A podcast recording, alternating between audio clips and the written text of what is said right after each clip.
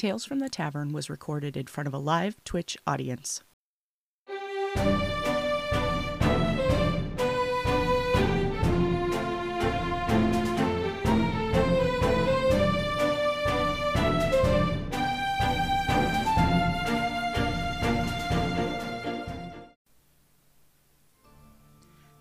Everyone. We are back with another week of Tales from the Tavern. Hope you all are having a great evening today. Welcome in to all of the new followers tonight. Uh, I am Gamer Mom Luna, and uh, basically, the way that uh, the way that this stream works is in just a minute. I will have all of our guests, uh, all of my guests, introduce themselves, um, and then we take all of our questions from chat. So the the chat is open. If anybody has any questions, feel free to just drop them right into chat and I have a moderator who will feed them to me and make sure that I see them so that we don't skip any. Uh, we also have a ask my question next that you can use with channel points for a thousand channel points and three times a night um, we can have a question skip up to the top of the queue so feel free to use that and um, I am, without any further ado, I am going to go around and have all of our guests introduce themselves. So, Brent, we're going to start with you. Yippee! uh, hi. um, my name is Brent, uh, also at Dork Lord Canada on Twitter, uh, and I am a Canadian gaming nerd, uh, tabletop uh, role playing editor, uh, and I sometimes write about tabletop games as well. That's awesome. Well, thank you so much. Uh, yeah. I'm glad that you reached out and and uh, it, like I said, it, I, I, say this all the time, but it's always super nice when I can put a face to like a Twitter handle. So.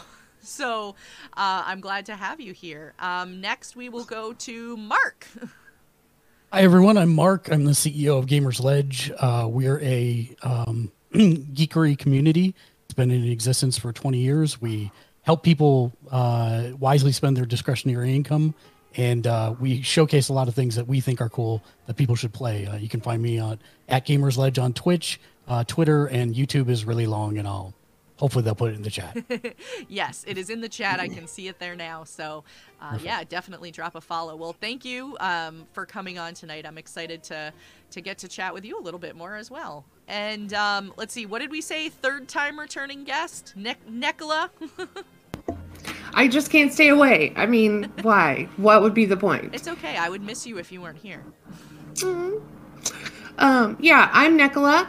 Uh, you can find me on Twitter at Nicola the Druid. I'm also the founder of Druidcraft Productions, where I host a weekly show on Twitch called Tiny Hut, focused on education, advocacy, and charity.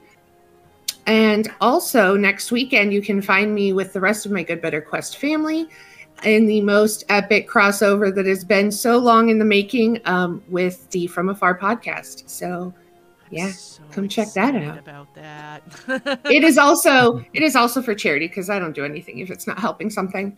Um, and so we're going to be supporting the Transgender Law Center, and that's going to be really cool as well. Nice. Um, that's exciting. You'll have to give us all the details a little bit later. So, um, all right. And uh, next we will go to Joel. Oh God. Um. hello, I'm Joel. I I mostly just play a little halfling wizard in Curse uh, with uh, the Talking XP crew. Uh, I also write homebrew stuff for Math Productions. Also, I don't I don't do much on my own. I just like to play and have fun with others. Uh, you can find me on Twitter on SetX Shadow Ace X. That's about it. awesome. Um, well, I'm uh, I'm excited to have you on as well because I know we've interacted on Twitter a bunch, but uh, this is mm-hmm. our first time actually getting to talk, so it's great. You you're one of the first people that I followed when I first joined the tabletop world. I'm so happy. Um, no, I think I remember that actually. I think I remember chatting with you when that when that happened. So, um, and uh, and next, uh, our our primary question asker du jour. Uh, we all know him as Vertrox Nightblood, Trevor.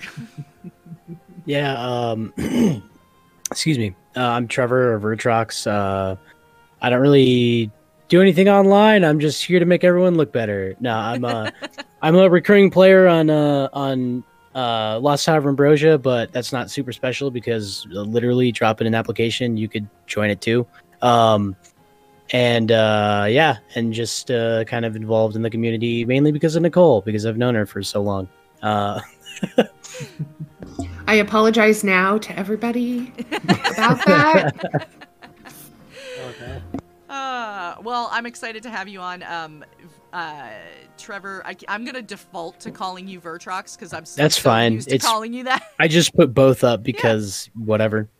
um, uh, Vertrox has played um, has played Jackbox games in my Discord for a couple of weeks every now and then, and uh, yeah, so it's been it's been fun getting the chance to actually chat and um, have some some entertaining times playing Jackbox games. Um, all right. Well, we have already gotten our first question, but for those of you who came in during the introductions, the way that this works is um, chat is the one who asks all of our questions. So if you have a question that you would like to ask this panel, feel free to just drop it into chat, and one of our moderators will make sure that we see it. Um, and uh, like I said, also we have the Ask My Question next. So um, for a thousand channel points, you can use that and um, get your question bumped up to the next one in the queue. But to get started, we're going to start with a question from Jim the Dim. And Jim's question is What is your favorite alignment and why is it chaotic neutral? Alignment is arbitrary and stupid. That's that's my answer. Uh, that's also my answer, but that's why I play chaotic neutral because yeah, exactly. it's the easiest way to describe I have no idea what's coming out of my mouth next, so get ready. Uh, I typically I typically play characters in the good spectrum, but most of the ones that I've made are chaotic good because I think that's the most interesting of the entire. I, I'm with Joel. Uh, when the ends justify the means, and it doesn't matter what, yeah, as long as you're sticking to a code. That's that's kind of how I, I generally end up playing my characters as well. Yeah, I tend to uh, I tend to go with neutral good, uh, just because I don't care how we get there, uh, as long as we're doing good. Um, but uh, but I also agree with the statement that alignments are like an arbitrary, unless you're unless you're a paladin and it makes a difference. Right. Right, but then it's, it's Mhm. But It's then it like your- doesn't. your oath. Yeah, it's your oath that you're even keeping to, not even necessarily your alignment, which is why it's weird. Yeah. But yeah, Pretty much, yeah. because I actually in the first game that Trevor ever oh he's under me on my screen. Uh, in the first game Trevor ever DM'd, I have a chaotic evil paladin, and she's beautiful, and I love her so much. I've You're- tried to play lawful good uh, as a paladin. I've mentioned this before in the past um, on older episodes, but I've tried to play a character that was based on 1980s She-Ra, and it was a disaster. I couldn't do it. I was like, this is too goody two shoes for me. Like, I'm a fairly like fairly clean cut kind of person, and even that was like, yeah, no, this is not happening.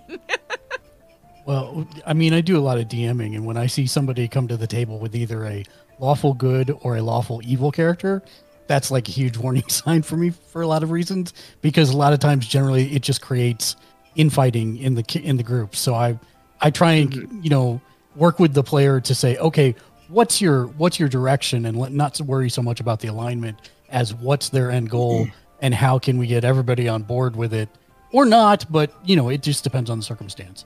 yeah. That, that was one. That was one of the first things that I learned too. That I was like, alignment doesn't really matter, unless it's like integral to your character build.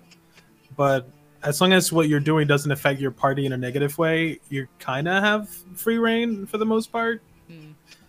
Yeah, and I mean, especially in fifth edition, like, you know, going back to the paladin, yeah, like the two ways that I play the paladin, generally speaking, are um, I either play them as a first responder, so more of a paramedic, combat medic type of, of character, other than like a cop. Yeah. um, Yeah. or, or I very specifically play the character of Benton Fraser from a TV show called Due South.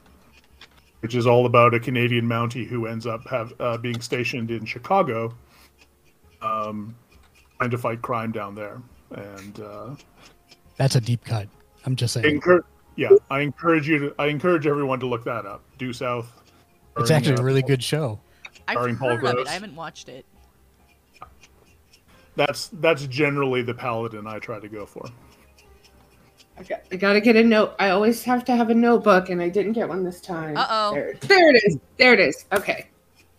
There's always a notebook for tales because we get so many good suggestions. I know we really do. I'm trying This to is think. a Was, it, colored pencil, and I'm just gonna use it. Go for it. was it three seasons? Yeah, he had managed to squeak out a third season. Yeah, that's what I. That's what I thought. Okay. I'm gonna, That I'm is a need that a name- great deep cut. I'm gonna need you to send me the name for that later so I can watch it. Oh, it's okay. I take notes. I'll put it in chat. Sweet. Last time, I think we had like a half a page of TTRPGs. I should seriously start suggesting that guests like bring a notebook just in case. Uh, bring your, bring your text doc so we can put it in the show notes. Right. Uh, Yes. I actually am keeping a text document right now, so that's perfect. As, as long as there's not like an exam or a test at the end, I think we're good. I can't handle this. Oh my gosh. I'm gonna have to like assign a moderator just to listen to the show, like and make sure that we get all of this stuff. Like if somebody says like, "Oh, I want to come back and reference that later," you know, we'll have to get on My- that. My cursor's still stuck on the My Little Pony Ra- Ravenloft mashup. Oh my Yes. gosh. Uh, Yeah, yeah. Um, actually, I'm glad you mentioned that. I will drop the uh, the form in chat for anybody who hasn't heard. Uh, Ray Mayhem is going to be DMing on this channel a My Little Pony in Ravenloft game, and we are currently looking to fill two seats. Um, applications are open, and uh, and you can. Let's see. Here is the link. There we go. So if anybody's interested in playing as a My Little Pony, complete with your own cutie mark of your own design, um, you can fill out that Google form, and um, we will we will get in touch. And uh, yeah, I, we don't have a set date, but it's looking to run for about eight weeks. We don't have a set start date yet. So anyway, I can't wait to watch that. It's going to be amazing. I think That's- it really is. I wouldn't want to play, but I'm definitely ha- gonna have to watch it. That sounds that sounds ridiculous. I I will play if, or I will apply to play if there is no Curse of Strahd spoilers. That's the only requirement for me. well, there is a comment section, so you can go ahead and leave a comment in there, and then Ray can determine whether or not that will work. I will. I'll do it later. I was gonna do it now, but I figured that would be unprofessional. kind of in the middle of a show here, dude. Just like screw it. This is more important. right? Um, so Dev makes things had a great question. Hi, Dev. Uh, the the Oh, no. first question that Dev had is: Have you ever had a campaign that accidentally ended up becoming an evil campaign? um, Yeah, is Sweet Criminals an evil campaign, Nicole? I so I was just Technically thinking, I'm like, does that does that count? Because we are called the sweet criminals, but also no. Um, yeah. So the one of the campaigns that we play with Dev, Trevor, and I, um, where our party's called the Sweet Criminals because the first this is the one, and I've mentioned before, um, where it's two tieflings and then a literal bear. Uh, Trevor plays Bearsley. Baron Bearsley. Brown Fur of Barrington. He's a literal bear. Yeah. Anyway, um, but when we find, yeah, we had to break out of prison. We blew up a bridge. Uh, Bearsley killed a guard with a l- cabbage. like, Wait, I have questions. With a cabbage? Okay. Uh, Anything Oh. can be used as a ranged implement. I'm just exactly. Yeah. So we are escape. We break out of the jail. We are trying to escape the jail, and we find this cabbage cart, this cabbage salesman, who's a. I think he was a was a Firbolg, yeah, and um, we convince him to let to let us hide in his cart. Which how he he hid this nine hundred pound bear is incredible. But so they're taking us through town, and then they're like, "So am I going to get paid for this?" And we're like, "Uh, no." And so he just leaves the cart. So we decide, all right, the guards are approaching us now. Let's just go. So I have Bearsley sticks his paw down through the bottom of the cart and just pushes us forward. And it's this cart cart chase through the city of guards shooting crossbow bolts at us and whatnot. And uh, there's three guards on a bell tower. And I'm like, can I try to throw a cabbage and hit him? And Devin's like, yeah, sure. It'll be at disadvantage. I double nat 20. Uh, I rolled six nat 20s this session as well. Wow. Um, I Jesus. double nat 20'd and he's like, yeah, okay, so the the cabbage hits one of them in the back of the head, bounces off the bell, and hits the third the second guy into the third guy, and they all fall off the top of of the tower. uh yeah, it was nuts. And that's come up later on as a joke because the way that that his world works is um there's he's run several different parties, one shots, uh, uh, uh Luna's played in one of them in his in his own homebrew world, and uh, so I've played I think eight characters in Vima in his world, um, and there's always like little meta jokes or side jokes to like other campaigns and stuff. And there was this, um, I forget, was that part of the time thing in our normal one where it no, was? it was part of when we did Sweet Imperial Oh. one shot. yeah we played the, the imperials which is the, the group that was tracking our normal party and it was like there was a funeral going on for the three men who were killed with a cabbage uh, off of the top of the tower yeah I would like to Um, point out, uh, Dev says they had families, Vertrox. that yeah that was brought up it was I would uh, like to of the- point out, I would like to point out that Trevor just that- said he wanted to hit them. He didn't say he wanted to kill them. yeah that was all yeah, That was was all a- Dev. That was on Dev. Well So- and then th- I'm the kidding. joke I love you, Dev. yeah yeah it was it was ridiculous None of this makes it sound like you're inherently evil, though. Uh, and, and that's so, kind of what yeah, the question was: was you know, has your So, campaign turned? it just evil? depends on it just depends on another thing about the alignment who's considering because yeah we are enemies of the state yeah the Um, empire hates us oh the for empire hates us and oh there's also that dragon cult that hates us now um and then there's the two bounty hunters um that we're currently fighting and then yeah It no. would be easier to no, to number to enumerate who doesn't hate you at this point. yeah is what exactly that's, Pretty that's much. Got yeah we are we are pure chaos and it's great. Oh, no. I haven't. I mean, you know, I sort of have to put the the hard line at um, if if we're not talking about campaigns run when I was in my teens, because inherently every campaign run by like 12, 13, 14 year olds is inherently an evil campaign. It just we just are like it's they have that that is where the term murder hobo comes from. That is like that is um so, leaving that behind, excluding my teen years, uh, no, I've never had a campaign that actually turned into like a, you know, we're the heroes, and then, wait a minute, are we the bad guys? Um, I, I echo that actually, unless you're talking about playing the actual RPG Murder Hobos, which is a lot of fun, since that's the actual, you know, track of that game. Uh, yeah, no, I, I've never also.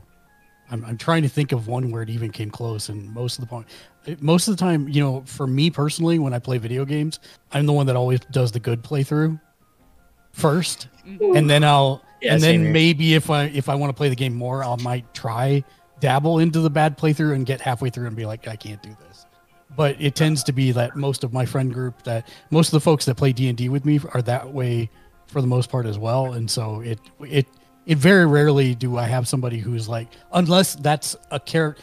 Eh, once in a while, this will come up. Like I have had characters in the past that had less than scrupulous motives for doing something but then eventually the group kind of convinced them that what they were doing once they found it they kind of guided them back toward the path of the right and i'm not saying you can't have bad characters or campaigns because that's interesting too but just for my my group of friends generally that doesn't happen the guy Uh, who I can I can play an evil, um, Um, I always set out to play the evil pathway in like a computer game or something like that. Um, until, and I do fine until I have to be mean to a child or a dog. and then I'm like, nope, I'm turning over a new leaf. I'm a new man. uh, yeah, I just can't. I for some reason I just can't do it. I can't be mean to a pixel, a child, or dog. I Yeah, I, I don't know. If, I don't know if it counts, but the very first and technically the only time I've DM'd my the party completely missed by their own actions. They completely missed uh, an entire plot line that I set up for them, and they ended up. It, it never the campaign never ended. Like we didn't actually come to a proper conclusion, but they ended up working for the bad guys without knowing because because of explicitly because of the actions that they made. I wouldn't call them evil, just ignorant, but it's as close as I've ever gotten uh, to an evil campaign. Now, are we allowed to talk about like related video game kind of stuff like Yep, that's absolutely. similar? Okay, because because right now we are doing. Uh, we've been doing this playthrough of Divinity Original Sin 2, which Oh, if you guys have game. never played it, it's like the best non TTRPG that's like a TTRPG on Mhm. consoles and PCs in like the last 25 years. Yeah. But uh, I have logged, I'm not joking, over a thousand hours into it before we started this campaign. And so on this campaign, I am actually being the murder hobo, and we're like killing all the all the guards, killing all the the prisoners, everyone for XP because we, I mean, we we all know what's coming up and where we want to be at power wise. So that's really the closest I can think of to the only time I've ever done that in any game ever is this actual live stream Yeah. we're doing right now. So that's yeah. Yeah, that's that's probably the worst I've ever been in any game. And and it's funny because I've got a, a one guy who who had stepped away from D&D for like 20 years and came back and this was kind of his reintroduction into role playing and, and and that type of of style of game and he was very appalled that uh, we were just murdering everyone. Oh no! oh no! but but at the same time it only took him like half an hour to get on board and cooperate and doing it too. So there's that also. Uh, when you said murder hobo, I suddenly remembered that Trevor and I actually do play in an evil version of a campaign in Vima, but more of like one shots um, because uh, we played these brother kobolds named Vernder, and they are actually evil. And I unintentionally, intentionally murder hoboed a goblin just standing outside of a shop Oh, no. Because the adrenaline was so high that we had just like stolen something from a rakshasa and Uh, we were like Multiple Yeah. Rakshasas who ran a library. yeah um and we stole something and so i was the adrenaline was so high that dev described a goblin outside of the shop and i was like "Magic And you're like, missile!" "Yeah, magic missile. and i was like wait ah." and so at the end of the one shot but will turn into probably a mini campaign because they're the best characters. Um oh, they're so dumb. we got invited oh they're so dumb. We got invited to the villainous society in one of the cities. Um, and i think it's because i murder hoboed a random goblin that hmm, nothing ever just happens with with uh with with vima. So it'll come back to haunt me yeah. I had a game years ago. It wasn't so much that the campaign turned evil, but um, one of the players. I don't remember exactly what happened. Like this is well over ten years ago at this point, but um, one of the players ended up swearing his allegiance to Bane, and uh, yeah, basically like turned against the entire party, and we were like, what? So our final battle ended up being a PvP. Oh wow, that's So that was really fun though. It was really it was really cool. And of course, um like my character got their butt kicked because it was one of the first D&D games I'd ever played and the guy that uh had his character swore allegiance to Bane was like had been playing since he was like 2. So so yeah. oh my goodness. yep. That That was that was interesting. Um. oh, go We're ahead. not we're not we're not allowed to ask questions. Oh no, you panel, right? absolutely are. Oh, do it. So I'm curious what everyone's first experience with TTRPGs is. Oh. Uh, mine was. It's always kind of been in my periphery, but and I never just I never jumped onto it. I had friends who played and uh, other things like that. But my first um, experience with TTRPGs was jumping into Nicole's um, home campaign uh, when uh, COVID first hit, and so we were. My girlfriend was playing in it with some of her friends, and my girlfriend was like, "Why don't you ask Nicole if if uh, you can join and so i i asked nicole and she was like yeah so i made a character based off of a joke that i made a long time ago and i'm still playing that character to this day i actually have a my sister got a got a uh, commission of the that character made and it looks really nice but yeah that was my first my first experience was was because of nicole That's awesome. Uh, yeah, my mine was. So technically, it was podcast because uh, when I got promoted into the job that I have now, um, I was bored listening to music. So I asked a friend to recommend podcasts, and they recommend they recommended um, some ones that I didn't like, but then they also recommended the Adventure Zone, and so that got me into TTRPGs. So the first time I got to play was um, a couple months later. My around my birthday, one of the local game stores was doing a um, Dungeons and Dragons and Drinks event at a local bar. And so they had like six different tables running one shots. And so another friend of mine and I went down there and the DM, we were just talking about this on Twitter. The um the DM gave us inspiration if we bought him drinks. um and, and then um. Handed us blank character sheets and said you wake up in a jail cell and have no idea who you are. And it was it was fabulous. I mean it was the best time. That would be so Um, cool. and then my first campaign didn't go that well but i dragged trevor along for that one too just because i couldn't suffer alone. Um and then oh that one. Yes. Um but yeah. Drink dr- dungeons and dragons and drinks when we were allowed to go to bars and stuff Uh, the first time I played D and D was was when it was first introduced to me, like two years, three years ago, max. Uh, I've I haven't had any experience with anything but five E, um, but my DM uh, was running a campaign and I didn't know what the hell I was doing. He was, I would just be like, "This is a vague idea of what I want," and then he would be like, "Just do this and do that." Uh, but I ended up playing a rogue bard with like homebrew spells. It was a disaster because like it was his own world with his own rules. Most of the plot was just us going to random places, fighting a bunch of monsters, and being saved by the DM's characters that were like super powerful ancient warriors, and we were just messengers for these guys. Uh, it was it, it was it was fun, um, but it was it was so bad. uh, it was What it was it was a it was a good time. What about you, Brent? So my first time gaming, uh, I was 10 years old.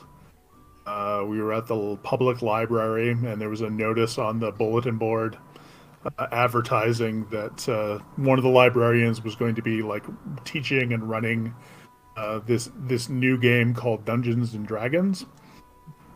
Um, and I had well had been was am still a, a huge sci-fi and fantasy nerd.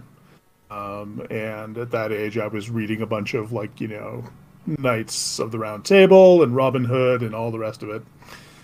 So I was just like, "Yep, this seems exactly what I want to do." And so I convinced my mom, let me go, um, go back uh, when they were running the games, uh, and pretty much never looked back.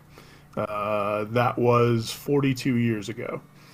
So I'm, yeah, it's been a blast the entire time. And I mean, I almost never like to bring up how long I've been gaming because I know there's a lot of people out there that use their sort of time in the hobby as like a a cudgel to gatekeep and be like, well, I've been gaming for X number of years, so this is why you're Back fun in my long." day. Yeah, exactly. yeah, yeah. like and the people I always tell, I think I always say is, is like the only thing that I have can say for certain after being like playing Dungeons and Dragons for so long uh, is that I can guarantee you that in, in any game or in any campaign, uh, I will boldly decide to do something in my turn based on rules that existed in a previous edition of the game. um, and and only only in the moment when the DM reminds me that uh, actually that's not a thing in this edition will I discover that my character is in a world of trouble. Um, so that is a that is what I have found anyway. That is that is the uh, the benefit of having played that long. Um, yeah. Well, I actually very much mirror you. Uh, Ten years old, uh, my parents were divorced. I went to go stay with my dad, and uh, my stepbrother ran me through my very first campaign.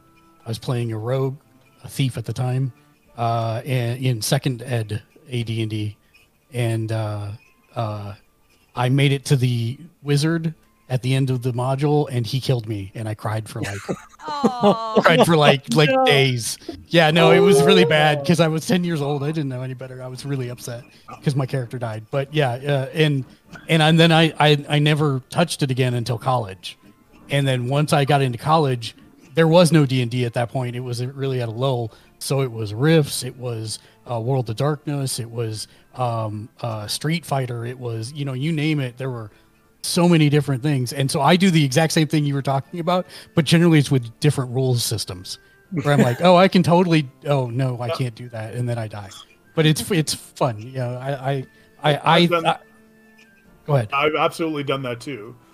I've I dropped uh, what was it? Playing Gamma World, and I, I dropped like a D and D rule into the middle of the game, and the game master's like, "What are you talking about?" I'm like, Well, I- I'm Oh, really right, glad you yeah. you brought up that point about people using their experience as a cudgel because I think that's one of the things that I have a great group of friends and luckily all all of us are very inclusive and, and try to invite people in, especially those that are just getting started in the hobby, where I think if you really make a, con- a concerted effort to try and promote that that's more important than flaunting your your knowledge of rules or any of that type of thing because that's going to make an environment that everybody enjoys to play in. And i think that's a really important point. I'm glad you brought that up. That was that's actually one of the things that I was most hesitant about when I first got into the tabletop world because it was just me, my one friend who knew how to play, and like three other people who didn't actually know how to play. We were it was just us, and then I started following people on on Twitter, and it was like all of these people have been playing for so much longer than me. I saw plenty of like casting calls and things I just did not apply to because I, I barely know the difference between a bard and a, and a wizard or why a sorcerer is not also a wizard but like it wasn't it wasn't until like i actually started interacting with a lot of the community that i was like okay maybe maybe it's not as scary as it looks like from the outside I think uh, I think social media social media can be a disaster at times. Um, but I think for the most part, in my experience, and I know this isn't true for everyone, but in my experience, it's it's been more of a good thing for the TTRPG community than not because it's opened up people to more of those other players and DMs who are like, "Yeah, come on in. Like I'd love to have you, you know, play at my table or whatever it may be." When locally you may not have that. And so right I think mm-hmm. it's it I think in that regard it's been really really nice for people that are in a similar position to you who are just starting out and like I want to get to know more but I don't know where to start or I don't have anybody nearby that wants to play or any like I grew up not playing TTRPGs, really not gaming at all. I didn't start really gaming until I was in my early 20s, and I didn't start playing TTRPGs until I was 26 or 27. Um, and so 15, 16 years ago, something like that. I can't math right now, but um, so it's. I think now I I have found the TTRPG community to be a much more open and welcoming place with sort of the development of social media. I mean, well, Yeah, I will I- say- Sorry, go ahead. I would not even be playing TTRPGs if it wasn't for the Twitter community because um, the uh, the first campaign I was in was so bad that um, had I not known that good people existed out there, I would not be playing TTRPGs. Mm. But also, um, I only started in 2019. Yeah, I've only been playing for like two years. Um, and the community has just been amazing with all of that. I I, I loved him so much. I think it's interesting, and one of the reasons I asked this is because when I owned a a uh, comic shop, we owned a comic and gaming store, and we would actually encourage people to come in and watch the games as other people were playing, obviously respectfully. But that was the way that most of the people who wanted to, like, if there was a DM that wanted to run a game, they'd actually pick people out of the audience that weren't already playing and start a new game with them. And so that was kind of the way we we fostered that because there was no Twitter community at that point because this was in 20 it was in 2005. So I mean that that was one of the ways that we did it at our shop. And I always like to hear how different people approach the you know getting started with it. And I think it's amazing that social media can lead itself to that in this day and age. That's awesome. And anyone watching knows you can play. It doesn't matter if you don't understand the rules. There's people to help you. Please play if you want to play. Absolutely. We Please doesn't even need to play. be D and D. Doesn't even need to be D and D. There's so many systems out there. Yeah. And that's one of the Mhm. big things that I always tell people eh, when I get the question or when the question comes up of how do I get started in D&D and I always say it may not be D&D. Like that may not be the system for you, but that doesn't mean tabletop isn't for you. It just means D&D is not the right system for you, but you know, there's so many great ones out there, like way more than I could ever think to mention. And they play to different people's strengths and weaknesses. You just have to find the one you like and the one that, you know, lets you tell the story you want to tell. Yeah, I, I, I like I always like to compare uh, D and D to pizza because D and D is exactly like pizza. You can add and you can take away and you can combine it, but at the end of the day, it's still pizza. You you can maybe you don't like pizza, you like salads or you like burritos or you like I don't know uh, onigiris or whatever.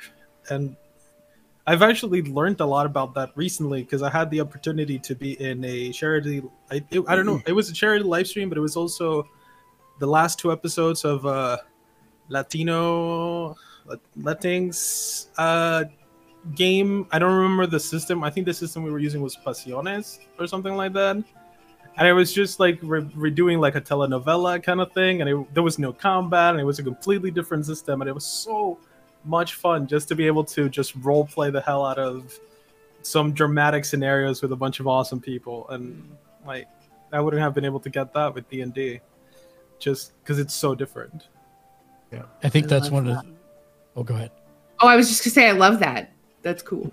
I, I think that's one of the things out of the TTRPG community on Twitter that I am just gobsmacked by is how many systems are being published today between Kickstarter and people doing it, bootstrapping and doing it on their own. Um, you know, it's it's amazing. We, we're like just like video games. We're living in a golden age for TTRPGs because there's so much choice out there of what you might want to play. It's amazing. And, And it's not don't- oh, go ahead. Uh, I was just gonna say, and it's not a new one, but um, I just got introduced to Blades in the Dark because Trevor's running uh, a campaign in that, and oh my gosh, it's different, and I like it. Yeah, And, uh, it's also, also- not a great system for First- first time DMs, and I'm a I'm a fledgling DM, so uh, I know. I was gonna say Yeah. too that it doesn't even have to be like this huge hundred page, two hundred page system. You know, it can be a little one, two pager. It can be, you know, honey, Honey heist, Heist. or yeah, anything like Go look at Grant Howitt's like backlog of friggin' one page, one page. I love. Yeah. I got to play Honey Heist last weekend for the first time, and I loved it. Yep, So I, good. I, I watched that actually. I was lurking in chat. Um, but uh, yeah, it was it just anything like that. We're gonna be um, here on on this channel. We're still working on confirming the date, but uh, we just did our um, our session zero for a little, you know, like a four page system that somebody wrote. You know, it wasn't really published. He was just like, "Hey, this is a thing that I wrote," and we were like, "Great, let's play it." You know, and so it's gonna be uh, like just this hilarious time. I mean, one of the things that he has is literally a table that you roll the style of your hat on. And so the one of the characters that I made is going to be wearing a tan a tan hat with a rounded top and a studded brim with a feather. totally random. That's yes, funny. I Oh, I may have love ordered a hat to actually make that. So, Oh, I um, love that. but yeah, like just silly stuff like that. It, you know, it's so much fun, and I really truly think there's a system out there for everyone. You just have to find it. Yep. For sure. All right. Um, Agreed. okay. Let's see. So uh, let we'll backtrack a little bit with this question, but Dev had a couple other questions, and this one Dev is is trolling us. oh Yeah, yeah. he is. Sorry, y'all. I told you he was. So this question is, what vegetable would be your first choice of murder weapon, and why? Please use examples. uh, I already answered that question, so uh, Vegetable. I've got- Vegetable. hold it's on, not need to- quite it's not quite Google PG, but I'd have to say translation eggplant. Just for the implications. oh man, Uh, probably a carrot, sharpened to the point of a to, to can't Yeah, that's a good one. I like That's the best I got. I'm sorry. No, I like it. No, it's good because at least you remembered carrot. As soon as the question came, I forgot every vegetable that existed. Um, apple. I had to. Is to apple? I had to Yeah, I- Google Right. whether a carrot was a vegetable because I, I, I'm, I'm my, my main language is Spanish. Okay, I have a valid Yeah, reason. yeah, so yeah. I had to be like, wait a minute, is it though? oh my gosh. I'm sorry. Yeah, I'm like, okay, I'm literally going through like, okay, what do I have for vegetables in my fridge right now that I could kill somebody with? and I'm like, I have uh cut up pieces of carrots and I have some celery and um I got nothing. I I have a cucumber. Can I help? Can will that work? Yep. It's a bludgeoning Oh, weapon. yeah. Yeah. Also, I just thought of like six ways to kill someone with cucumbers. So uh, please don't leave me unsupervised. I'm on a watch list. Just do the uh, just do the ash thing in, from Alien.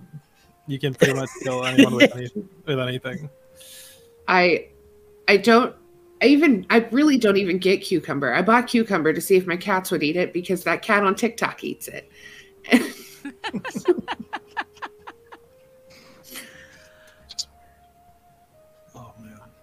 it definitely is not a vegetable, but um if I could if I had to pick something to use as a murder weapon that's not a typical murder weapon, an icicle.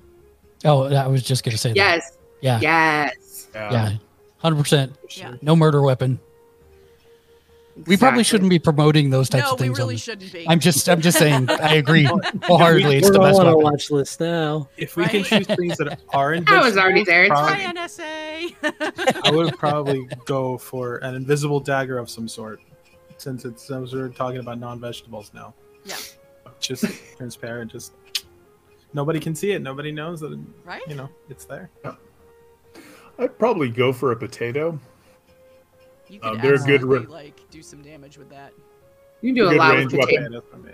Yeah, potato guns are definitely a thing. Yep. Yeah. Sure. Oh yeah. Put them in the freezer for a little bit so they Oh, get nice and hard. And then, yeah, it's just like throwing a rock. Just put it in a sock. You could write a whole poem. Well, Dev did say that he wanted examples. He's got them. There you go, Dev. I know. And you know what? This is going to come back in like three months to haunt us. Um, We're gonna we're gonna Yes, fight a gang of people who are using uh, vegetable weapons uh, well, next some point in town the we go to, we're going to be chased out. We're going to be chased cannons. out by people with potato cannons. Dev would like to know what about avocados? Is that a Send the pics. vegetable? Is it a vegetable? Oh To no! Google. Uh, I heard that pun. And, um, are avocados a vegetable? I don't know. Quick to the internet. Uh, It's just To the just Google. reminded me of there. There's now a they are fruits. this. This Yeah, just they- reminded me. There, there's now According something Google. medically known as avocado hand, which is when someone stupidly tries to, to take the the seed out of, an- out of an avocado, but stabs it through Oh. into their hand. Oh, Uh, yeah, that is like a medical term now, apparently. that's terrible. I, Yeah, it's real understandable, bad. but still terrible. Oh my Oh. gosh. People, stop. Uh, yeah, it's technically a fruit, but it's Yeah. also it, it was listed on vegetable of the month, so it's a it's like a tomato. It's like a tomato. Nobody really knows. I, I do know a few people I can kill with avocados because they're allergic. I'm sorry, hold on. Dave, David Tilstra, are you saying that you stabbed your hand uh, while trying to get the seed out of an avocado? It is a very David Tilstra thing to do. Yeah. He could be saying that he's killed someone allergic to avocados too. He's done that many times. Yeah, he's done that Uh, many times. Either way, they're confessing to a crime. yeah, we might either want to. I like the answer was yes with no no clarification. No clarification. Multiple times. Multiple times, yeah. That's Great. it. That's all he can admit to because anything else would be self-incriminating. yeah. I'm doing it right now. Wow. okay, so uh, Dev's next question, definitely a trolley question, but I'm running with it anyway. How many toes is too many toes, and do boots even actually need soles? Oh my god. that one's for Nicole.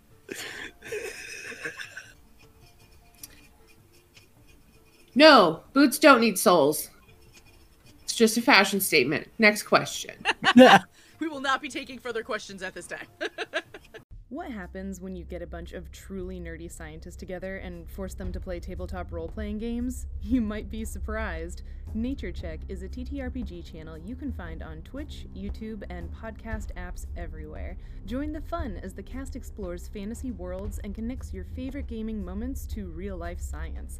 If you like TTRPGs, ridiculous jokes, and nerdy fun facts, then Nature Check is the show for you.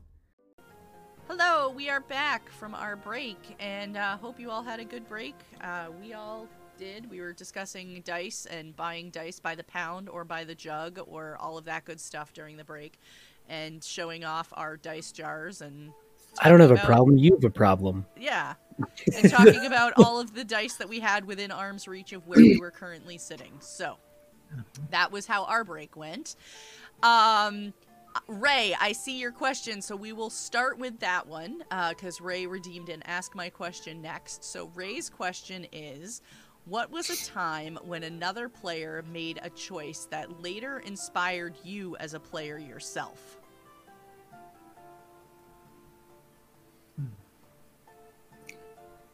Um, I've probably got a hundred answers for this, but I'm going to share what happened last week in our session because it was the coolest moment I've ever had in a TTRPG.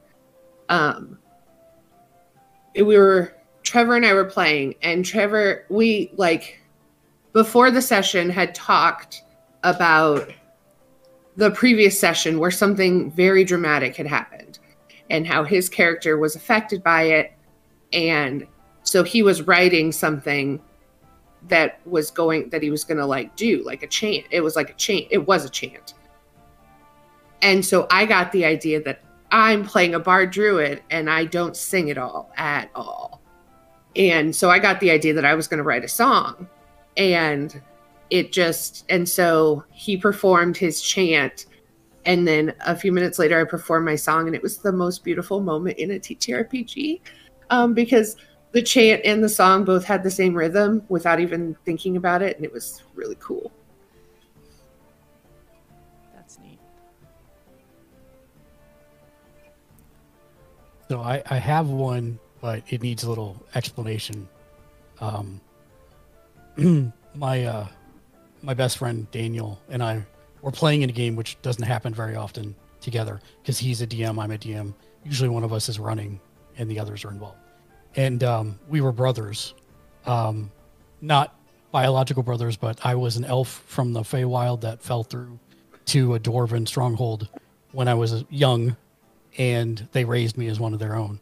And so we played this entire campaign, um, and throughout the campaign, he became a, a devout uh, cleric of the Raven Queen. And um, when we got to the BBEG, when we got to the big bad at the end of the campaign, he the big bad threw him off a cliff, and not like a a twenty foot cliff, but like a hundreds of feet cliff. He was going to die, and uh, I always play my characters very not religious. I guess would be the best way to say that. That's my prefer- my personal play style. I'm not a very religious person. I don't do that. But as he went over the cliff, he shouted at me, "She'll save me." And so I embraced that in the moment and I uttered a prayer to the Raven Queen and I tried to cast Fey Step. And she granted me the ability to instead of fey step myself, fey step him to another plane. And so that's one of the one of the times that I really let somebody else's faith kind of influence my character's actions. Hmm. Oh, that's so beautiful. And we've been Damn. separated for 15 years and I've I've been and that's basically I take that character to other other systems and search for him there. That's how I how I, I've worked that for the last 20 years. That's awesome. That's Oh, dope, that is yeah. so cool. It really is. I can't think of anything specific, but I've I've had a lot of people like I've played with a lot of other players that just their their play style or something that they come up with will inspire me down the road like you know for something else that I do or something that I come up with or something like that um, but I don't have anything specific that I can think of right off the top of my head. Yeah. Don't have anything that is like a character inspired you know my character to do something specific. I do have um occasionally like I game together with a group for about uh had been together for about 11 years. Um and at one point three members of our group didn't make it one week. So we were I keep going, and we were doing. Uh, I think it's against the Drow was the the campaign. Um, so we were underground fighting uh, against the Drow a lot, um, and just jokingly we said one of the one of the players said, "How ridiculous." The other three players are missing this week. How ridiculous a situation can we start the next game in? Oh, so that no. when, Oh, so that when they so that when they show up, they have absolutely no context for what is going on. How ridiculous! And I think by the end of that session, we had got it to the point where, um, yeah, we we started the very next session, um, essentially trying to. Um, um, Trojan horse our way into the Drow stronghold. Ins- except instead of a Trojan horse, we had a hollowed out undead uh, mammoth. Uh, and one of the party members who was a, a vampire um, was trying to basically talk their way in, while the rest of us were crammed inside of this mammoth. And I bet that smelled Uh, great. and that is how we started the next session so you know basically they, they rolled up and we were very tight-lipped about like what had happened in the previous session so we we ate dinner together and we sat down to play, and the DM is like, "Okay, um, so it's dark, it's hot, and it smells awful." um, and, and you can you can hear the cleric talking to the drow. Um, everybody roll a stealth check, and that's how those three players were introduced to the very next session, um, and had n- no idea what was going on. Uh, it was glorious, but uh, yeah. I love that. yeah, this was like an amazing like. Both of those Um, are amazing stories, honestly. There's uh there's nothing that like another player has done that like has inspired a specific action that I took, but one of the people that we play with, um, one of our players who we've I've been playing with for over a year now, um, Daphne. I don't. She's probably not watching this, but e- every character that she plays, like she is spot on with the RP. We had a moment in um, home game where she is um, confronting her adopted father, who basically like j- just took her whole family's fortune, everything, big evil guy, whatever, uh, and is just shit talking him to his face. And it is it was one of the best. More like, damn! All of us were like, holy crap! It was Uh, so good that I, who was playing the villain, had to be like, "Y'all, I need a moment." That- I, I am like shook. I need a moment because it was just, she just, just had this whole, whole long, almost like a monologue, but not. And Yeah, I, oh, like called him shook. weak and everything, and like he, oh, he's not even relying on his own power anymore. Uh, and he's he's become so weak over the years and stuff like that. Put in a much better way, but yeah, like just every time that she goes, like she goes hard with the with the RP, and it's it's it's inspiring for sure. Nice. Uh, the closest I've had to something like that was in the very first campaign that I played. My rogue is my rogue was a a bard originally that had to turn to a life of crime after he got a, a girl pregnant and ended up settling with her. Uh, and he began in in the in the process he got himself cursed. So if his family ever saw him, they would see every single crime he's ever committed. Uh, so he had to travel to get rid of his curse, and he was like the typical aloof but you know sneaky sly rogue kind of archetype. Um and the- he wasn't an edge lord he was he, it was no actually. He was super upbeat and cheerful um but the kind of the kind of like a magician in a way because if you didn't pay attention he would probably yoink everything you have Yeah, all right. um, but the party. This was the first game that I played. Um, uh, some of the other party members were playing little girls. One of them was a uh, an actual girl playing a little girl, like a. So it's not as creepy as it sounds. I promise. uh, but but the way that they played their characters made it wasn't intentional, and we never talked about it. But my character, they started looking to my character like a father figure, and my character started to look at the little girls like his kids. And at one point, one of our other that the last party member got the girls in trouble, and it was the first time one of the girls had actually gotten hurt in combat.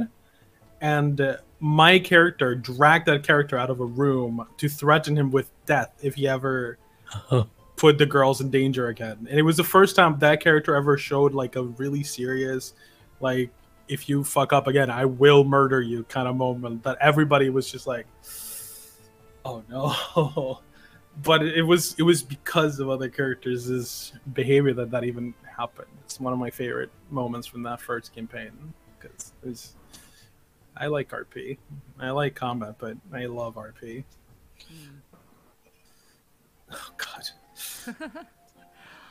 All right. Um so Dev geared this question to Trevor, but I'm going to open it up to everyone.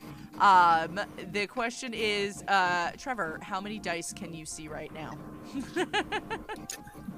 Oh no. So there's 20 sets on the dice rack. There's several sets in the the the crown bag. Uh this is just a bunch of random dice. There's a bunch of d6s. Uh, there's another set over here. There's like four d20s right here. There's several sets in the drawers. Uh, so easily like 30 plus sets, maybe 40. But he he doesn't have a problem. He can stop whenever he wants. Yeah. Yeah. Yeah, but why would you stop? Listen, mom and dad, I could be doing drugs. No. I can technically can't see them because they're in a box. Um, because I moved recently, and so my big tray of my dice jars is in the box, but they're within arm's reach so that I can reach them right now. Um, but I technically can't see them. Um, and then there's about nine sets that I haven't put in jars yet. Um, so altogether, probably close to 30 something, maybe 35. Yeah, I'm about the same. The bulk of my dice are in my game room right now, which is behind me. Um, it's uh, and they're in a like a candy store style uh, jar. oh, that's awesome. because I, I just have like that's where I dump the the sets that you know are out there for anybody to use. Like I've got my bag of dice, um, and then a bunch of spares on a shelf in front of me. So I think I I- figured out I have 13 sets within reach of like just polyhedral sets, and then I've got another four, five sets of d6s within arm's reach, and then I probably have like another 10 or so in a bag that I can't reach but is in the same room as me right now. I have one set. It's my wife's black and gold clockwork dice set within reach. But then, since I do D, uh, roll twenty for almost everything, I don't have any others that I can see other than the ones that I will be pre-ordering from the Pixels website, which is Oh, currently on my right screen yeah. because it's a. once those come out, then it, I can use them in roll twenty. So I totally will. All I all I have is my uh uh my my sets. I have a bucket, but they're in there. Te- technically within reach, but the door's closed, so technically not. but I have I think I have nine sets total. uh, I had some friends that I, I play games with sometimes, and they, they used to go to a local game shop, and they had a fish tank, like an aquarium full of random dice, and it was like 25 cents, 50 cents for a die or whatever. And so they when they were playing there, they would one of them who always rolled like crap, he would put a f- $5 bill down and every time a die wasn't rolling the way he wanted it to, he would toss it back into the fish tank, uh, and he'd go and he'd get another dice out of it. oh my gosh. yeah, yeah. Uh, this dice set is within reach, and I'm going to brag about it because it's cute. Um, I just so I got my slim my slim vault from Loot Tables. They had their Kickstarter, um, and it f- perfectly fits their healing potions. I got mine too. Oh, look at that. And so it's a healing potion with a whole bunch of D4s in it. Um, and it's got the list of how healing potions work. But they fit little perfectly into my little dice vault that's got somewhere on it. It's got my name and everything. So So Uh. That's awesome. I have a healing potion from uh, Arcane Spectacles. you got one of them? Yeah. Oh, I that's next on my list So, because their yeah. dice So their healing potions are so cute. yeah, there's four D4 that come in it, and uh, yep, super cute little. Oh yeah, I technically have extra d6s because I'm playing in a Dragon Age tabletop game on Sundays. I Love for- the Dragon Age tabletop game. some- It's so complicated though. I mean, every I had to- system is complicated when you first start. Okay, Yeah, but that's fair. I I needed to have like five or six different instances of the PDF open just to be able to make my character. different different uh, uh pages opened on Yeah. them. There's like there's like this is the character class, but the abilities are on like 30, 40 pages later. And like then those things reference things that were like 30 pages further than that. It, oh my gosh. Yeah, the It ha- layout's like- not great. it's it, it's a great tabletop. It is so confusing. I, it's, it's so complex. Um, okay, Yeah. so press X to jump came in with another ask my question next, so we'll move to that one. Um, and his question, their question is, uh, if your favorite TTRPG character was in a movie, which actor would you want to play your character? Danny DeVito. I'm playing a wiz. I'm playing a halfling wizard. Um, Amazing. Yes. That okay. Yeah, that tracks. Internet is one. We can go home now. Yeah. he, he doesn't not, he doesn't look anything like my character, but I don't give a shit. I just Danny DeVito, hands down. It's fine.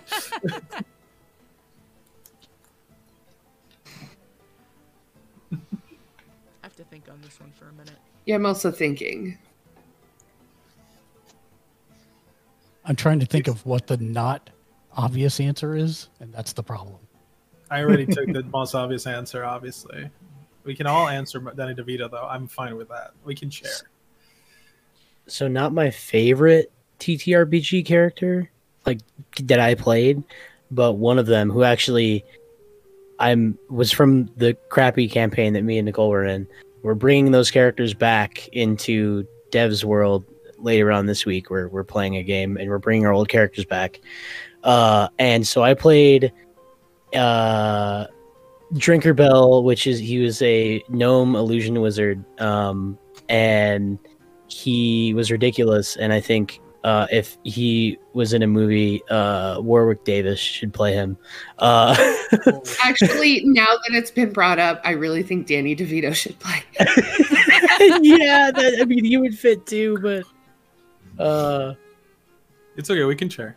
yeah, There's enough can Danny share. DeVito for all of There's us. enough Danny DeVito to go around. I So am at Jack- a, Oh, go ahead.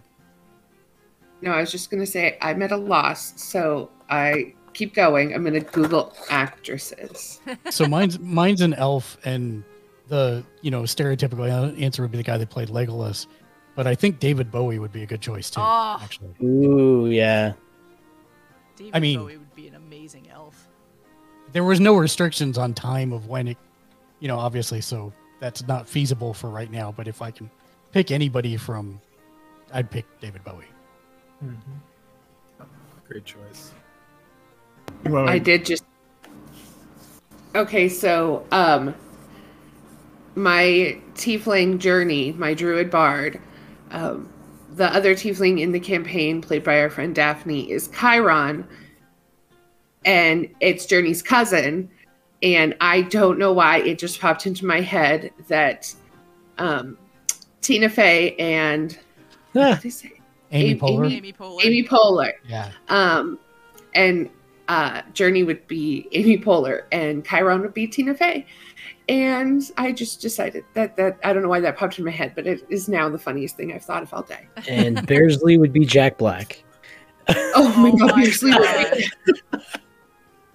Now I do have to ask because I'm noticing the trend. Are all your characters alliterative with the letter B? Oh no, that so it's just the two. Uh, okay. it's it is just the two. Um, that was the thing that no the uh, the Baron Bearsley Brown for Barrington uh, was just I just came up with it on the spot. Uh, and then the bald beard, the belligerent actually is his full name. Uh, that was just another thing that was I don't know. It just happened that way. It wasn't even an intentional thing. I was just kind of like, oh hey, I, it's just a thing now. That that- I, I appreciate both puns and alliteration, so I really like those names. Yeah. Yes. I think um, my most recent favorite character is my is uh, Dr. William Lindsay from the Clockwork Vines campaign, the Call of Cthulhu campaign that Honey and Dice uh, was running. Um, I think Peter Capaldi, because Hmm. Dr. William Lindsay is a Scottish doctor. Yep. Um, and Peter Capaldi could uh, could definitely nail that down. I'd love to see him in a we're in a, an alternate universe, 1880s London. Um, so I'd love to see Peter Capaldi with like the the big bushy mutton chops and the and the mustache and the yeah. I think the only person that pops into mind for uh, I played a halfling rogue ranger fighter, and this is probably a little bit of typecasting uh, given her role in in The Hobbit. But the fir- the only person that pops into my mind uh, for my character Ida Brix is Evangeline Lilly. So I'm sorry, halfling rogue ranger fighter. Yep. How long was your character sheet? Thankfully, it was digital, so. uh, but yeah, it was a, a Pathfinder first edition game, so it was a it was a good time. oh my So- gosh. Did you say the character's name was Eat a Brick? Ida Brix, I D A B R I X. It's so good. That's great. This is dope. I love it. I love it when characters have really dumb names because when you get into like really serious RP moments, it's like "Pff, this guy over here, friggin' bald beard, uh, like in this stupid, like serious scenario. Like it's it's funny. Actually, bald beard's not his real name. He doesn't know his real name, but that's what everyone calls him, uh, because he can't grow a beard. I forgot I muted myself so I could type. Uh, Drinker Bell's real name is as dumb as it gets as well. Like, yeah. Tinkerbell's real name is Bobbert, just because. yep, Albert. Uh, oh my gosh. Um, okay, so let's see. Uh, we had two questions come in from David Tilstra and from uh, Matt from Tommy, and they they're very similar. So uh, I'm gonna put them together. Um, David's question was, when did you realize you loved TTRPGs? And then to go on top of that, um, Tommy's question was, is there one defining moment that you experienced that made you fall in love with TTRPGs? Oh hell yeah! um, for me, like when I first started playing, it took me a little bit to get into it because I was like, I'm used to. I, I'm a really big fan of board games. Like under my my TV, like my TV stand, I have just boxes and boxes of board games. So I'm used to having like a concrete. This is what I can do, and this is what I can't do. So it took me a while to break out of that and like, oh wait, I can do basically whatever I want within reason. So it took me a little bit, and I think the moment that made me like really really fall in love with with TTRPGs was when Nicola and her home game had planned out this like probably two or three session long uh uh jailbreak that we were going to be doing. Well, Baldbeard is he's an estranged noble from he's estranged from his family. Uh and he still has their their family signet ring and everything. So he forged official documents to instead of breaking this person out of prison because it was we were in a different country, just forging prisoner extradition documents and it worked. And so this thing that was supposed to probably take multiple hours over the course of multiple sessions took us like 20 minutes. Uh, and that was the moment where I'm like, "Oh my god, this is this is amazing. This is so great." and that was the moment as a DM I realized that no matter what I do, because there were there were three levels. I had built out cool Yeah. map Mm-hmm. and like all that's no, it never got used. So now I barely ever build maps. I'm like, still I'm hasn't going to used. plan ahead. Yeah. But it was perfect because on the whatever check has to be cut that was so long ago. Whatever check has to be made to forge documents, I think it's sleight of hand. Um, uh, Baldbeard got like a 22. And I was like, I mean, yeah, that's documents are pretty good, I Yeah. guess. And well, and they were Okay. agreeing like pay for the damages and everything too. So it was like, even if they thought they were fake, whatever. yeah. So that'll come to bite me in the eh, bite me in the ass later on in the campaign, but it hasn't yet. So we're good. It's been like a year. I have not forgotten that you signed documents saying that your family would pay 15,000 gold in damages. Oh, I have not forgotten about this. Who goes to collect on bears though? Oh, this is a different one. It's a different one, but oh, okay. Sorry. goodness. Yeah, this, this one's bald beard. This is the dwarf guy. Oh, okay. Uh, Dwarf. I was gonna. yeah. Are, are they gonna play But- with salmon or? Yeah. Oh my gosh. no, we got other people after the bear, yeah. not for monetary reasons, but to be fair, they both sound like they get into about the same amount of trouble from what you've told us. So. oh yeah, All of our characters do. All of our Yeah. characters do. it's it's a thing in in our with the party uh, in Nicola's home game that she GMs. Uh, that our group will just get into like stupid arguments in public or right in front of some NPC, and the NPC is just like, "Are you are you guys good? Is this is is everything cool here? Like, uh, is, what's going on?" Yeah, they constantly fight. Yeah. uh, I I can I, I have moments uh, relating to like D and D specifically that made me fall in love with it. But the moment I fell in love with tabletops as a whole was when I joined Pasiones. Eh, Rosas y Pistolas was what it was named, which is Spanish for Guns and Roses, which is pretty awesome. um, not only was it the first time that I, because I wasn't gonna play with them it was last minute somebody dropped out and they were just like hey you know you last minute we need you join us. And it was the first time that i had like a rp only game that ended up being two games.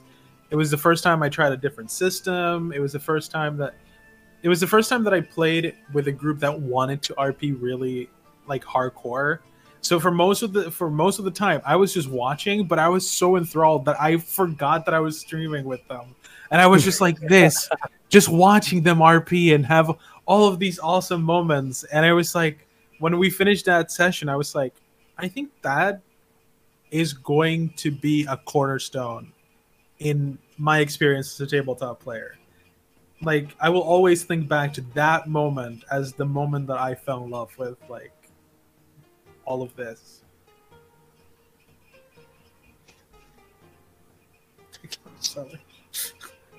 I don't know. For me, like there's two separate things uh, because it, it for me it is kind of two separate questions. There's not a moment that I can point at and say this is why, this is what made me fall in love with it. It's always been super social for me, so that's one of my social outlets. So that's when I get to spend time with friends and have fun. And even if the you know, if I'm running something it goes off the rails, or we're playing something and it goes off the rails, that's us just having fun together. So that's kind of what what it's always been about for me. But then my favorite moment in any game is actually much to my chagrin one of the times that I was the worst players ever in that I completely metagamed a moment just to mess with my DM because uh, the person who I had the brothers characters with he was running a World of Darkness campaign where the big bad was a a jinn and uh the jinn had grown like multiple sizes. He was like three stories tall, and he was at the bottom of a rock quarry, and we were at the top. And his he had his uh he was he was manifesting out of the the lamp, and it was basically floating in the middle of the air in the middle of this rock quarry.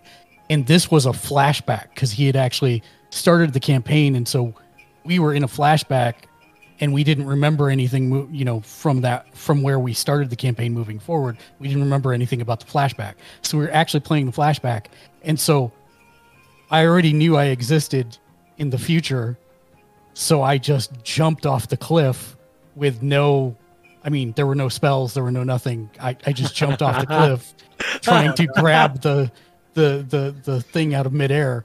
And you i mean it was literally one of those memes where you can see him stare off in the distance and the math formulas start to flow and and uh surprisingly he was like all right well make these three rolls and if you succeed i guess you won't die and i succeeded all three of them and we stopped the big bad and it was it was fantastic. And it was one of those things that was completely born of me being a bad player and metagaming, but at the same time, just wanting to mess with him and see how he'd work his way out of it. And it worked You're out just- for everybody's effect. You just DM your way out of this, That's motherfucker. right. That's, what- that's pretty much what it was. That's and so now in, in every game I've ever played with him, I do it once once per game. Just I will throw myself off a building or something. That's amazing. and he's killed me once for doing it, but I still do it because it's funny as hell. Oh, that's that's that's incredible. That's great. Yeah. Nice. I don't know if I would say that this is a the moment that made me fall in love with TTRPGs, but it's definitely the moment that made me realize just how vast the the possibilities are in TTRPGs. So, um my best friend joined for a few campaigns in our home group before she had a you know kiddo and, and all of that stuff and um in one of the games, she played a sorceress.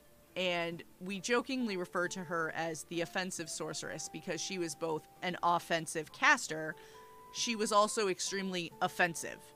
Just the way that she talked and the things that she did and all of that stuff. So many people who have either watched the stream or listened to the the VOD or the podcast version of this show have heard me refer to the bad DM. And so uh he was playing, he wasn't DMing this game, but he's also a pretty terrible player. Like he's the player that will try to dictate what everybody does on their turn and and that sort of thing. Just not Oh. Like he's a nice guy but just not a great player so it's really hard to want to have him at the table. So we saw this opportunity and we seized it so hard. Um so, uh, we were in a city like you know a port city and we were getting ready to leave but it was starting to get late in the day and so we were like eh maybe we'll stay another night you know we you know we'll take the next boat out in the morning that sort of thing. And this gorgeous woman comes up out of nowhere and starts essentially hitting on his character. Well, the offensive sorceress saw right through it and realized pretty quickly that it was a succubus. So she offered to pay for the room at the tavern. and off they went. Oh no. Yeah, and it was like it was definitely one of those moments that I was like, "Oh my god, that's a thing that we can do." so, um it probably wasn't the moment, but it was definitely a moment that uh, has lived on in infamy in our memories at least. So, yep, Nice. yep. Uh, so I thought of the moment that because I, I could I was like the second I learned them I was in love with them. But the moment that I realized that I was going to be like 24 7 I want to be playing this was um, in my first campaign this was before before Trevor joined um, this was actually relatively close to the beginning. We were in a battle just a combat and this DM was very much everything but us was overpowered. And so every single combat felt like we were going to die. And it, it went, went great. Um, but this one, I was actually unconscious making death saves. And I was at two successes and two failures. And it came around to my turn again. And we we were playing voice only um so they didn't have my video but everybody could hear me crying because i was just i'm going to like i'm gonna die i i love my leaf so much and, and i'm going to die and i'm the healer like there was nothing that could like and so it was probably my turn probably took close to five six minutes of just like putting off rolling the dice because I was afraid. I was like, I'm going, like, I'm going to roll and I'm going to fail, and this is going to be my first ever full character, and then they're to die, and it's just, and then, um, and then I succeeded, and I didn't die, and but but I did, but I did. It was more complicated things happened, but that moment, and it was probably only three months into playing, and I was like, "Yep, this is this is my therapy now. I need. Yep, okay, I'm. Yep, For me, I think it was the first time I went to a convention, uh, a tabletop gaming convention. Um, so I started gaming, uh, and up until the point where I was like twenty something, I lived in a place called Fort McMurray, which is like northern, northern Alberta, northern Canada. Um, not quite the Northwest Territories, but we can see it. Um, and so when I was 16, I had my chance to go to my first sort of like gaming convention outside of um, outside of Fort McMurray, which is in Edmonton, which is where I live now. Um, so it was about five hours away by bus. Um, and I mean, I had read about gaming conventions in Dragon magazine, so I had like a vague idea of what they were like. Um, and looking, if I'm honest, looking back, like the one that I attended at Edmonton was probably nothing as big or huge as any of the ones that I read about in Dragon magazine. But for me, it was like the first convention I'd ever gone to, and it was just astounding. Um, and I think that was the first point that I I fell in love with. I knew that tabletop gaming was going to be a hobby I had for the rest of my life because I showed up there not knowing anyone. And within minutes of arriving, we had a common language, we had common experiences, we knew right like we had played in the same modules, we had dealt with the same crappy GMs, we had um, so we had this sort of like shared experience that just sort of brought us together. Um, and it was all about the gaming. And we just sort of sat down and and got to playing and, and that was that. Um, and I mean I knew right then it's like regardless of what game we were playing, this is this is what I want. This is like hook he, put this in a bag, hang it up, and hook it right into my veins because this is exactly the experience that I want from tabletop gaming. And I mean, looping it back to something we talked about earlier about gatekeeping and stuff like that. It's like that is that is the experience I want other people coming into the hobby have like as soon as possible. If not their first game, then I want to try and make sure you know me or someone like me gets to them soon so that they can be like sort of welcomed in and and, and, And I- brought I- in. I think that's one of the things I like most that's come about. You know, it's not recently for many people, but for in the span of like Brent and I's experience, it's recently of checking in with players before game. You know, you start the session. What are their expectations? What's going to make them feel safe at the table? That was not a language, you know, 20 years ago that anyone spoke, and now I think it's uh, it's one of the evolutions. I think that is really pushed the medium forward a lot is because there are there's a, a, a vocabulary like you said brent to actually talk to people and find out what's what is safe what's off limits what they don't feel comfortable with exploring because this is a shared storytelling experience between all of us no matter what you're playing whether it's d&d or some other system and i think that's one of the things i really like that's come about you know again not recently but more recently for those of us that have been playing for a long time that I wish would have existed since the beginning. Yeah, same.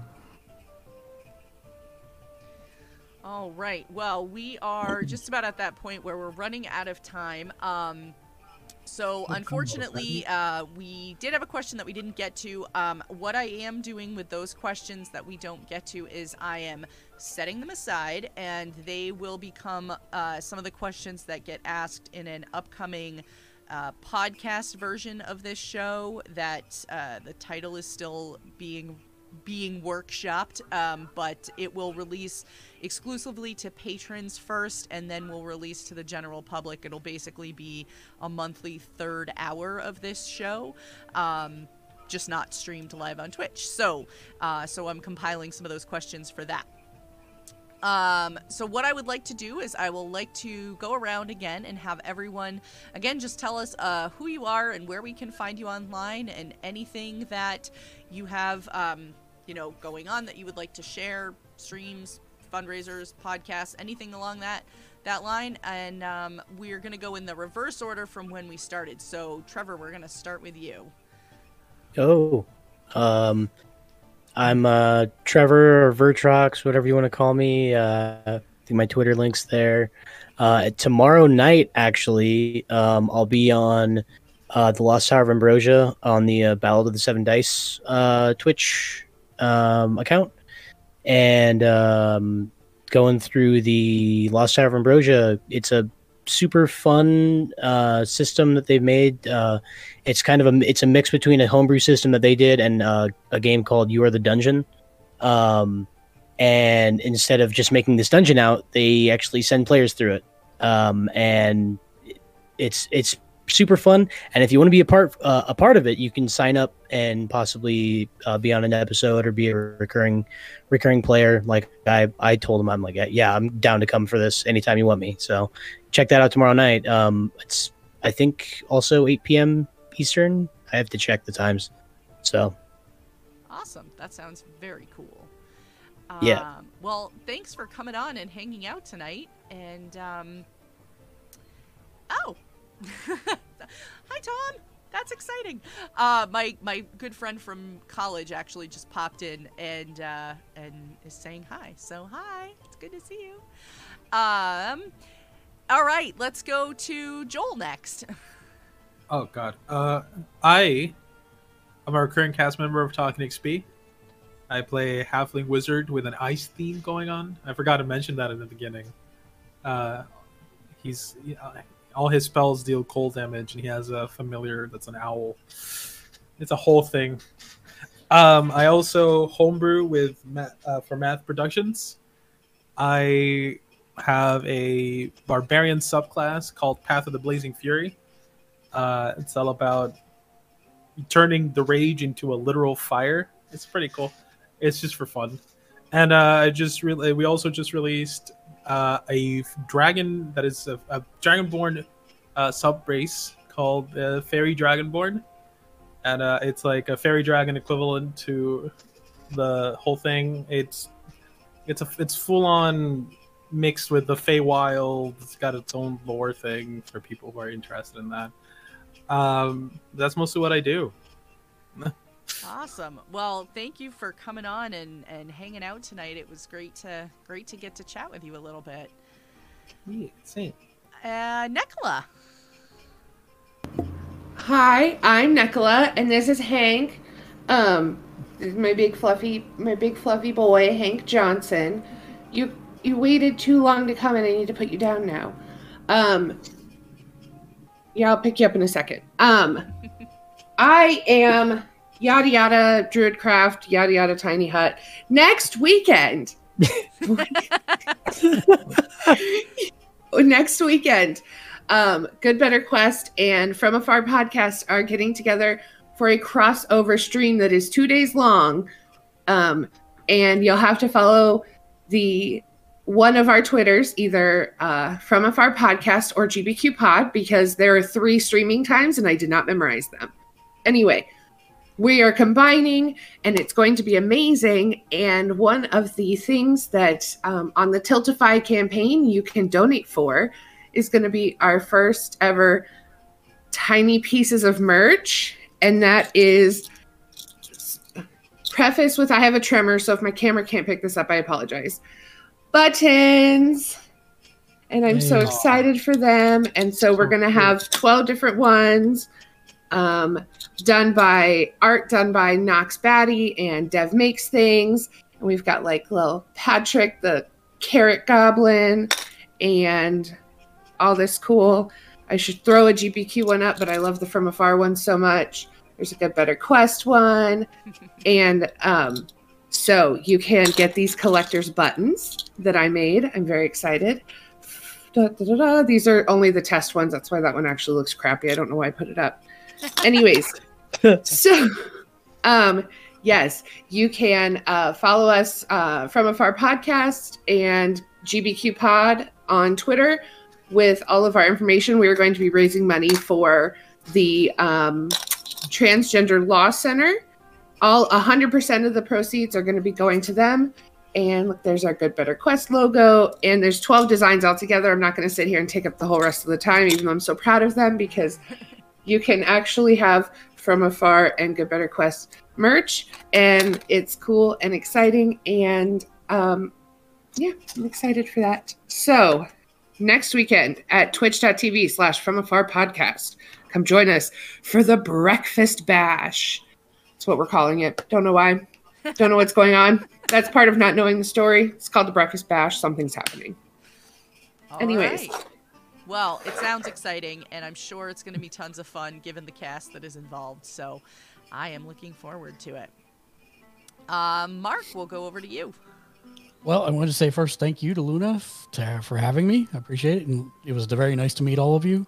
Um, we're uh, we're our biggest thing on our channel right now uh, on our YouTube, and it's also actually playing often as replays on Twitch. Uh, our flagship show, it's our fifth edition actual play called Emancipation of Dragons. A year of prep work to put it together. We built a studio for it. Um, it's it's been pretty awesome. Uh, but yeah, that's at 6:30 p.m. on Mondays on YouTube.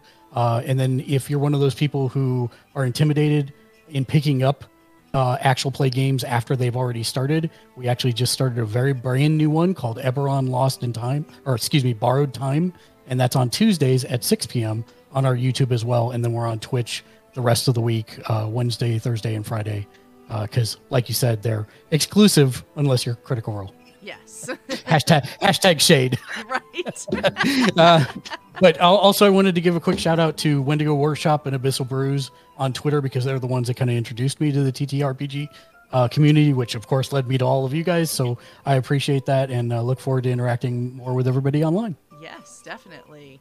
Um, and yes, two very awesome uh, accounts to follow on Twitter. If you are not, please go check them out. And uh, and last but definitely not least, we'll go to Brent. Hi. Uh, so I have been and continue to be Brent. Um, I uh, um, my Twitter handle is uh, at Dorklord Canada. Um, I don't have anything that I'm streaming right now. Clockwork Vines is on a break. Um, but if you want to see some of the stuff that I write about tabletop games, you can check me out at renaissancegamer.ca, uh, where I post. That's my site, and I post spor- uh, sporadically. Uh, if you're looking for a tabletop games editor, that's also where my rates and stuff are posted, so you can check that stuff out. Um, I post more uh, frequently on a site called the rathole.ca, uh, which is a board and tabletop games review site. Uh, I post a weekly editorial talking about basically anything that's caught my eye that week in tabletop gaming. Um, so, and projects that I have going on right now. Currently, I'm editing for the Court of Blades uh, RPG uh, that's coming out very soon from the Two Drakes that just had a Kickstarter for it. Um, so we'll be doing the Kickstarter like release to all the people who pledged, and then that'll be available for sale for people. Uh, so if you like Blades in the Dark, uh, you're going to like uh, Court of Blades. Uh, it's very much that sort of Renaissance Venetian um, court intrigue type of game. Um, yeah, that's about it. Awesome. Well, thank you all so much for coming on and hanging out for these last few hours. It's been great to get to chat with all of you. Uh, I am Gamer Mom Luna. This has been Tales from the Tavern. We're here every Sunday night at 8 p.m. Eastern, 5 p.m. Pacific. You can find us uh, posted. Uh, these episodes are all posted to YouTube the following Tuesday, and they are available in Ears Edition, also known as podcast form, on Sundays the following Sunday after the episode airs. So if you like what you heard and you want to listen to some more or catch up on some other episodes, um, those are two great ways to find us. And uh, we are going to, at this point, um, we're going to go raid some friends. We're going to go over and say hi to Waffles Maple Syrup, who are playing a Pathfinder game right now. And uh, we're going to go go drop a hello over there. So, uh, hope you all have a great week, and we will catch you again next Sunday night. Have a great week, everyone. Good night. Bye.